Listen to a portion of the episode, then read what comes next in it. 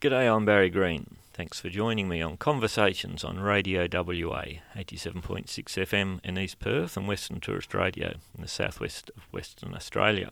My next guests are a couple of members of a new organisation called Certified Organic Biodynamic WA, or COBWA, David McFall and David Martin. David McFall's the chairperson. G'day, David. Yes, Barry, how you going?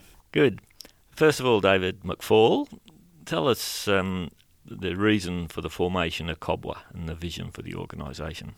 Yes, essentially evolved out of a need to unify the industry. The landscape, the organic biodynamic landscape in WA was very much fragmented along who your relationship with your certifier was. So there's a lot of common knowledge and a lot of common objectives, and when we want to take this industry and get the level of system support that it needs to capitalise on growth domestically and globally, we, we need to have a focal point, and it's, it's an obvious development to look at what existed. We had a couple of workshops, and eventually, the you know we've ended up with COBWA, which is what the members, uh, the, the producers, are aiming for. So we're up and running.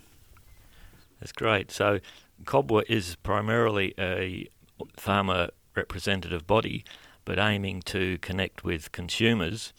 And, and I guess I should declare a vested interest because we've had an organic farm with certification through NASAA since 1990. And I actually attended my first NASAA meeting in Donnybrook in 1989. And so this has taken a while to get to where we are. But I'm very encouraged that uh, one of the members of the COBWA committee is David Martin, who in a previous life was one of the founders of Little Creatures Brewery and is now the owner of Stormflower Winery in Margaret River.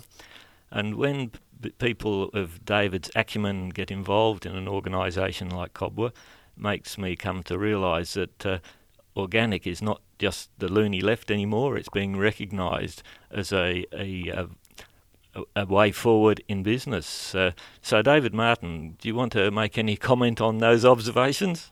Thanks, Barry. Yeah, I mean, I got into the wine industry about 13, 14 years ago, bought a conventionally managed vineyard, but my, my history with farming goes back to uh, being brought up on a wheat and sheep farm in the in the north northern wheat belt, and um, when I took on the vineyard, I could see I wanted to have something that wasn't um, driven by uh, chemicals and uh, and uh, chemical fertilizers, chemical pesticides, herbicides, and all the rest of it. So I, I took it organic, not necessarily for any marketing advantage. I just felt that that was the right way environmentally to run the place. But as it happens, the timing was good because I think organics is becoming much more mainstream, much more accepted. People are starting to really seek out organic produce.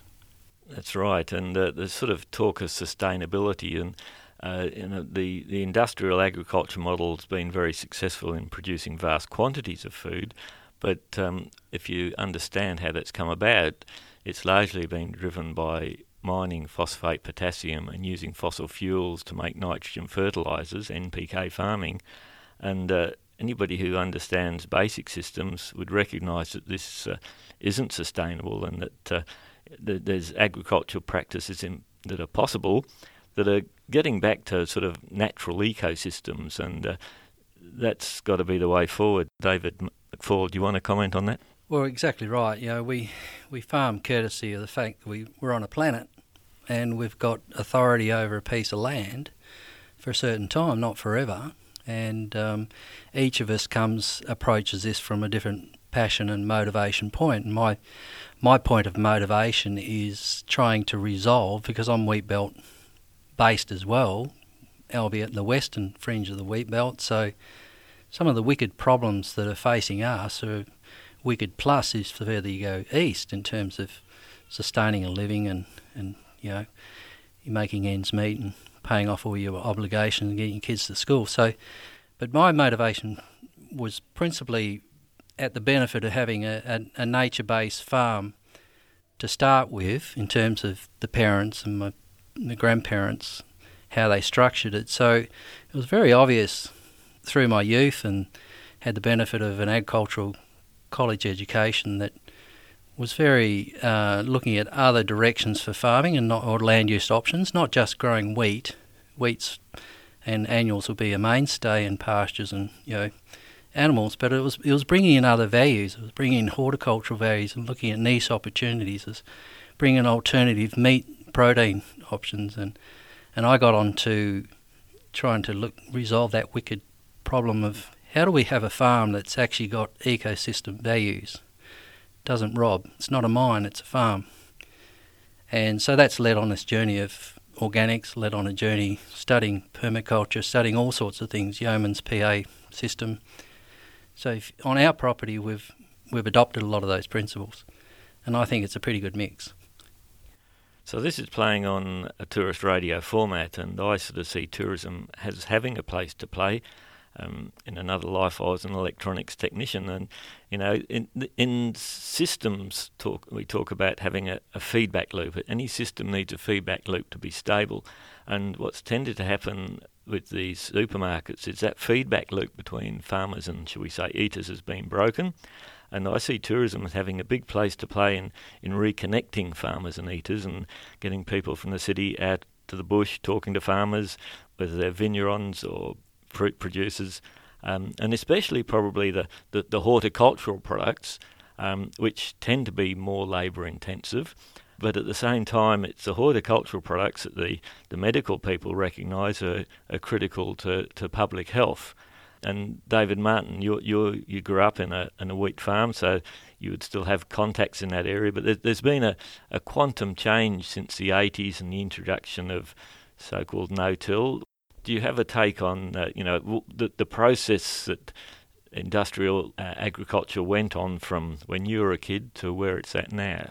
I've been out of it for a long time. I mean, my my memories of it are it was just getting more and more expensive to put in a crop the way the way it was being managed. When my father and brother were running the farm you would end up with 90% of your money in the ground before you even knew you had a start. And um, that just was an unsustainable way to farm. And I, I take my hat off to the broadacre farmers who live with that risk all the time. And um, I don't really have an understanding of how they're currently dealing with that risk, but it was uh, I know how big it is.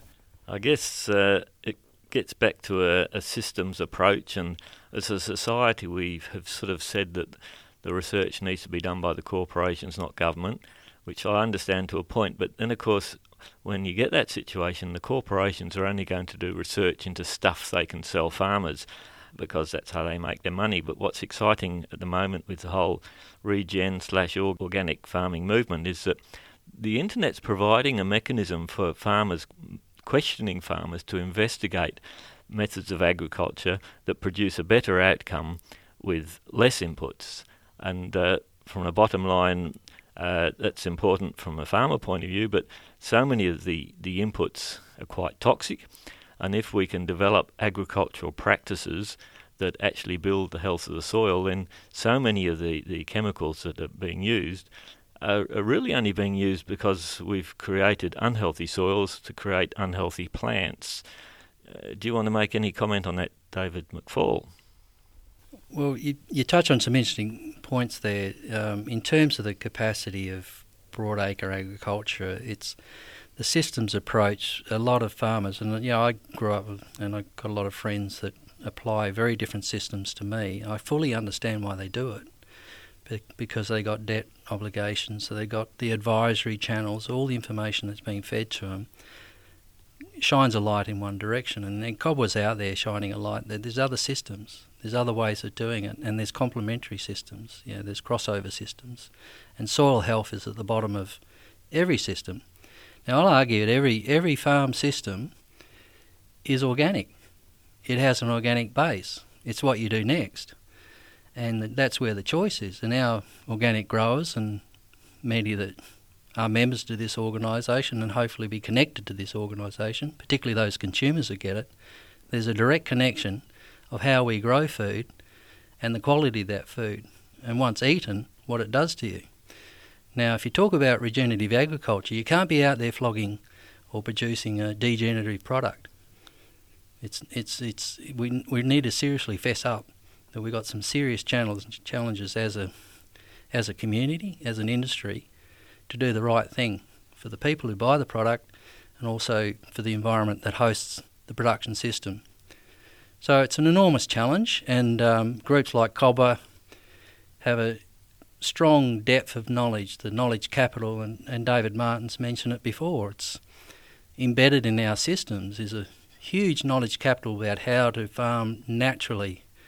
Now, it doesn't have all the answers, but it has a direction, and that's the direction the consumers are asking for farming to head. And because of the technology that you mentioned, they are more aware and making more discerning choices about where their future spend is going to be. So, if the industry doesn't wake up, if we don't get the level of support that everybody, even the conventional farmers, because a lot of them want to transition away from toxicology, it's not only killing their farm, it's killing them. And it's got to the point where the kids don't even like the look of it, so they're not coming back. So what future's that? If it hasn't, if an industry doesn't encourage people to come back, particularly the youth, well, it's not an industry. Been terrific talking to you both. Uh, anybody who's interested in what COBWA's doing, David, how should they get involved? Well, the best thing is just jump on the website www.cobwa.com.au, and from that there'll be links to what we do, how we see it, and how you can get involved. Well, it's been terrific talking to you both, and uh, it's exciting to be part of this movement, which is uh, organic slash regenerative agriculture has the potential to regenerate regional communities that have been decimated by such efficiency that's incredibly efficient at producing some arguably pretty poor food. Well, it's all about a, a fair go and distribution, and uh, and look, it's like I say, there's some wicked issues there, and the consumer pays a great a great role in this. At the end of the day, a farmer grows a product for a market, and if the consumer's putting demand on a very cheap, worthless product, well, that's what they're going to get. And um, but at the moment, um, a lot of a lot of the factors in our environment, you know, particularly environment, are not, you know, they're paying the cost for pushing those those margins. So we've got to rethink this space, and given the the, the global connection of health, food, and future, you know, um, let's start by getting uh, our food systems right. Well, that's terrific. And of course, consumers absolutely have a choice, and uh, the direction will be determined by where consumers choose to spend their money. So, David Martin and David McFall, thank you very much for your time today. You're welcome. Thanks, Barry.